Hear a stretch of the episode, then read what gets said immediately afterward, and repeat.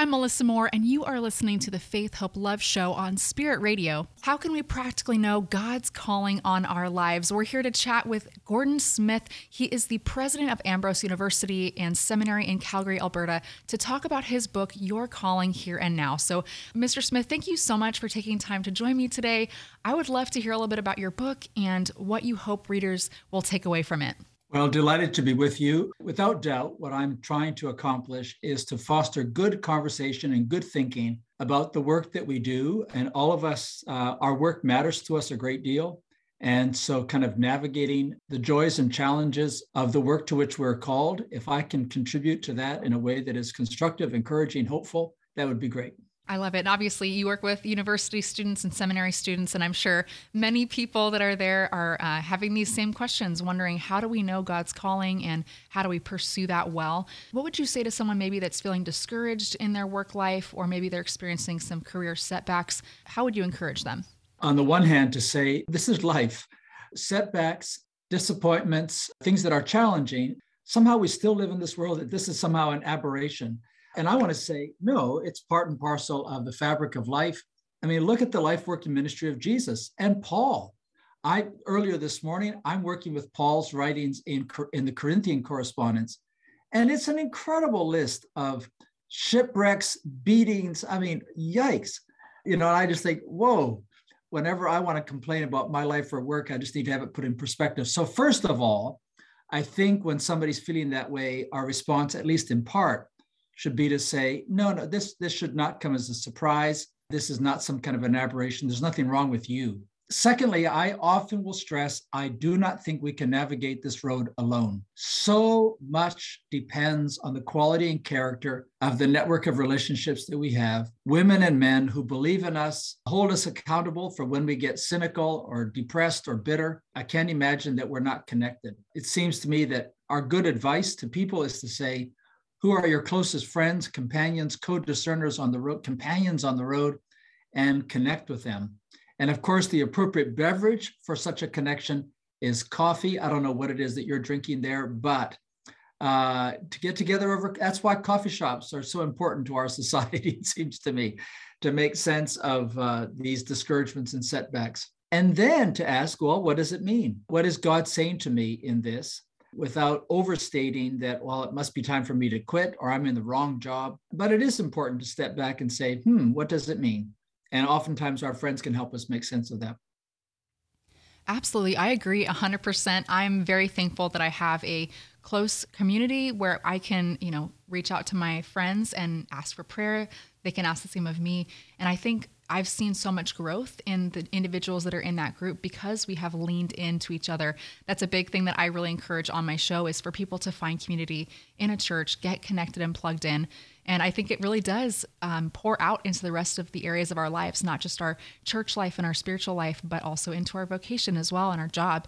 So I really would love to hear next maybe some spiritual practices that you might suggest to someone that's really wanting to discern God's call on their life. I'm impressed by N.T. Wright somewhere said that uh, we have a generation of Christians for whom the Psalms are not uh, kind of in their hip pocket. They don't know them. They're not part of their, their Sunday liturgies and worship. So they are they're not the familiar documents that they were to uh, to Christians generations ago. So um, the daily reading of a psalm, even just praying through the psalms, uh, over three months, you pray all 150 of them. That seems to me uh, a basic practice. And, and by the way, I'm going to uh, respond to your question by looking at practices that are, that are not necessarily practices in community, such as the things that we take for granted when we gather with God's people for worship, word and table and conversation. All I'm setting that aside. I'm just saying on our own. Secondly, many of us the daily practice of a walk, an extended walk, is uh, is really quite fundamental. So for me, five days a week, it's 40 minutes, and there's no earphones. There's no. Uh, I'm listening. I'm on the road. I can hear the chatter of the children. I can hear vehicles in the distance. I can hear the birds above me. Uh, that is, I'm very present to this space, and I I find it's remarkable how consistent it is the case that on a 40 minute walk, I know when I've switched at the 20 minute point and I come to greater resolution about what, whatever it is that's on my mind in the second half of the walk. So you've got to go at least 40 minutes to get the benefit, both physically. The endomorphins apparently don't kick in until 30 minutes, but more to the point, uh, what's happening to me in terms of my interior life, walking is a spiritual practice that for me is, um, is grounding. Also, uh, many spiritual writers, but I'm just going to reference one of them right now, Thomas Merton, uh, makes the observation that so much of what is happening in our interior life with respect to our vocations and our work emerges over time in a journal.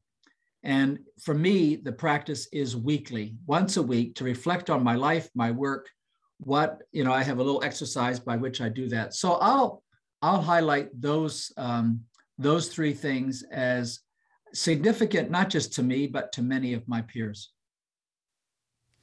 And I think those are what I love about those suggestions is they're all very accessible and very affordable.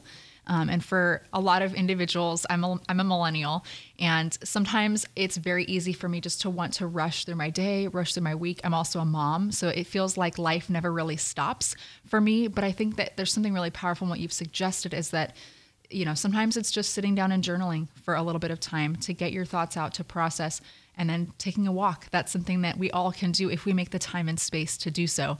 So I just, I appreciate that a lot. I know that's something I'm going to have to try today. Um, as I feel like every person I know is in the middle of a pretty big life decision right now. So I'm going to have to encourage my friends to do this as well. Maybe I'll uh, try and make it more of a I guess more of an intentional effort to go on walks consistently. Um, so I appreciate you saying that. I just feel like that's a very practical suggestion. So thank you so much for that. Um, so with you know, kind of going a touch deeper here, do you feel like each person has a single call on their life, or do we each have you know maybe different callings for each season? How can we know where God is leading us in each season? I would say, on the one hand, that we always have multiple demands on our lives. So you just made reference to the fact that you you manage this radio show, this podcast, and you're mother. Uh, I love the title of Bonnie Miller McLemore's book, Also a Mother. Just the fact, hello, I'm also a. So, yes, I'm a university president, but I'm also a grandfather. I'm also an assistant gardener. I live with the master gardener. I'm also uh, a writer. Uh, I'm also a preacher. There's a dynamic tension, not a conflicted tension, in these alsos. And I think for many of us, we're, we're navigating these multiple calls and we need to prioritize. My, my day job is I'm a university president. That, that's, that's pretty fundamental. It consumes a, you know, my time, but that does not mean that it is so all consuming that I can't spend an hour every day on my writing uh, sermon preparation projects. It does not mean that I can't be fully present to my grandchildren, which is a huge part of my life at this stage of life. And yes, when my granddaughter comes to visit us in Calgary, everybody in the office knows Gordon will not be fully present to us today. That's not that somehow I've neglected my job, but that does mean that sometimes I need to learn how to say no because we so easily get all consumed. So I need to be very clear about my priorities. Secondly, not only do we have multiple demands at one time, I do believe uh, vocations evolve, unfold. So I started out as a theology prof, then I became a dean, then I became the university and seminary president. Uh, each of these is a, has a different sense, a very different feel, but there's a there's a logic, there's a continuity, there's a thread, you might say, that runs through them. So when a hockey player becomes a hockey coach. Uh, that's that's a new vocation, and yet there's a thread. There's something. There's an undercurrent. Having said that, I one of the chapters in your calling here and now is midlife transitions, and I'm intrigued by these. When somebody's been a public school teacher and feels a call to pastoral ministry, and I'm curious about what is the what is the thread that leads from the one to the other uh, or when somebody's been a pastor and um, and then a friend challenges them to look to the possibility of being a correctional institution chaplain. Oh, and what there is an underlying thread, but it is a different calling. So yes, something evolves, something shifts, but I I suspect that there's um, there's both continuities and discontinuities when those changes happen. And I love kind of how you shared like your own personal progression, you know, starting as a professor and then now being a president you probably didn't wake up one day before becoming a professor and think, you know what, I just want to be a university president and I'm just going to pursue the steps to get there. Um, and I know for me, I never thought I would be doing radio. Um, I'm very thankful for the opportunity. I just knew I wanted to, to teach God's word, and this has given me an opportunity to do that. Sure. And yeah. it just blows my mind how God does this right where he starts us off at you know one level and over time he continues to hone our giftings and um, and moves us into maybe a different calling than we had anticipated. Um, and I had a pastor once um, at a church that we used to attend in Monterey, California, where he used to talk about the verse, um, a lamp for my feet and then a light for my path. And this idea that it's like you're holding a candle and you only can see so far, right? And God mm-hmm. doesn't give us the end picture, He just mm-hmm. gives us what's right before us. And I just, for me, that has been something I've really clung to in life, knowing that, you know, all I can do is trust God that He has a plan for the rest. All I got to do is step forward in faith with this next step. Believing that God leads one step at a time. So we, we, we can't see around the bend in the road. So that's the image I use, not the candle image. But I can't see around the bend in the road. But this is the direction that I sense um, the Lord is calling me. And where this, how this is going to unfold, well, we'll see when we come around the bend. And it may not always be easy. There may be a significant setback or disappointment or illness or crisis. And again, it's one step. So for this hour, for this day, for this season of life, yes. Well said. I love that. How maybe if you have some maybe final words, maybe in discerning um, with wisdom what God's call is in our lives, are, are there any final thoughts you'd want to share with people? Sure. I think one of the things that I say early on in the book and it's grown since then in my conversations, is that if we're going to discern well what it is we're called to be and do, we need to be attentive. And we live in an age of distraction where right right in front of me here as i'm speaking with you i have my my my phone my ipad. That's because i wanted to know your questions beforehand. But we have these devices. It's amazing how much our devices keep us from uh, from the interior stillness that is essential for a so for when i walk i carry my phone just in case i need to call 911 but now's not the time to be checking email or text but it's amazing how much the little sound on our phone that a text has arrived alters the kind of emotional equation when we need to be more settled so i wonder going back even to your first question about managing uh, discouragement and setback and disappointment or flatnessness. There's a new word. I wonder if part of why we navigate those things less well is because we are we live in an age of distraction and are easily distracted.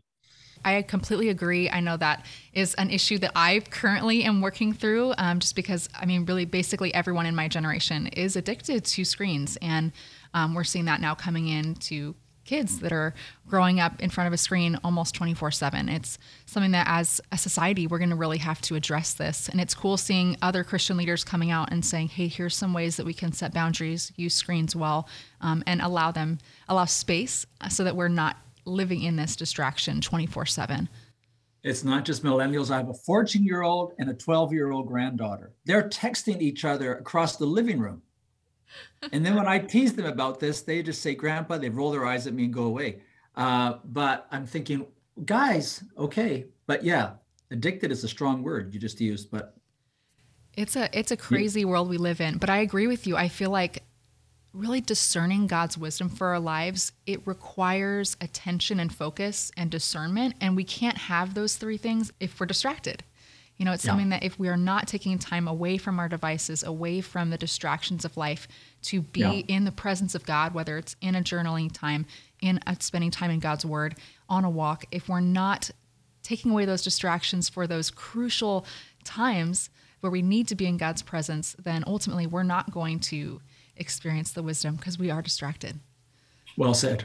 Well, thank you so much again just for joining me. Um, obviously, your book is available to purchase. Where can we pick up a copy of your book and how can we follow you further, whether it's a website or social media? Well, the book's available on the standard kind of sources. Uh, dare I say the name of the largest multinational, but here it goes. But yes, it's available on Amazon. Um, and through other distributors, or you can order it directly from the publisher, InterVarsity Press. I really enjoy working with them. They're terrific. Um, so high praise for the editorial staff and the publishing staff at Ivy Press. They're great colleagues. I'm not as active on social media as I all of my millennial friends think I should be. Sorry, but I do have a website, gordontsmith.com, and it keeps track of both my publications and samples of my work, uh, lectures, or the like that I've given, and um, my speaking schedule. Thank you so much for your time and thank you for putting this book out to really kind of give guidance to those of us that are trying to navigate life. So I really, really appreciate it. Thank you for your time.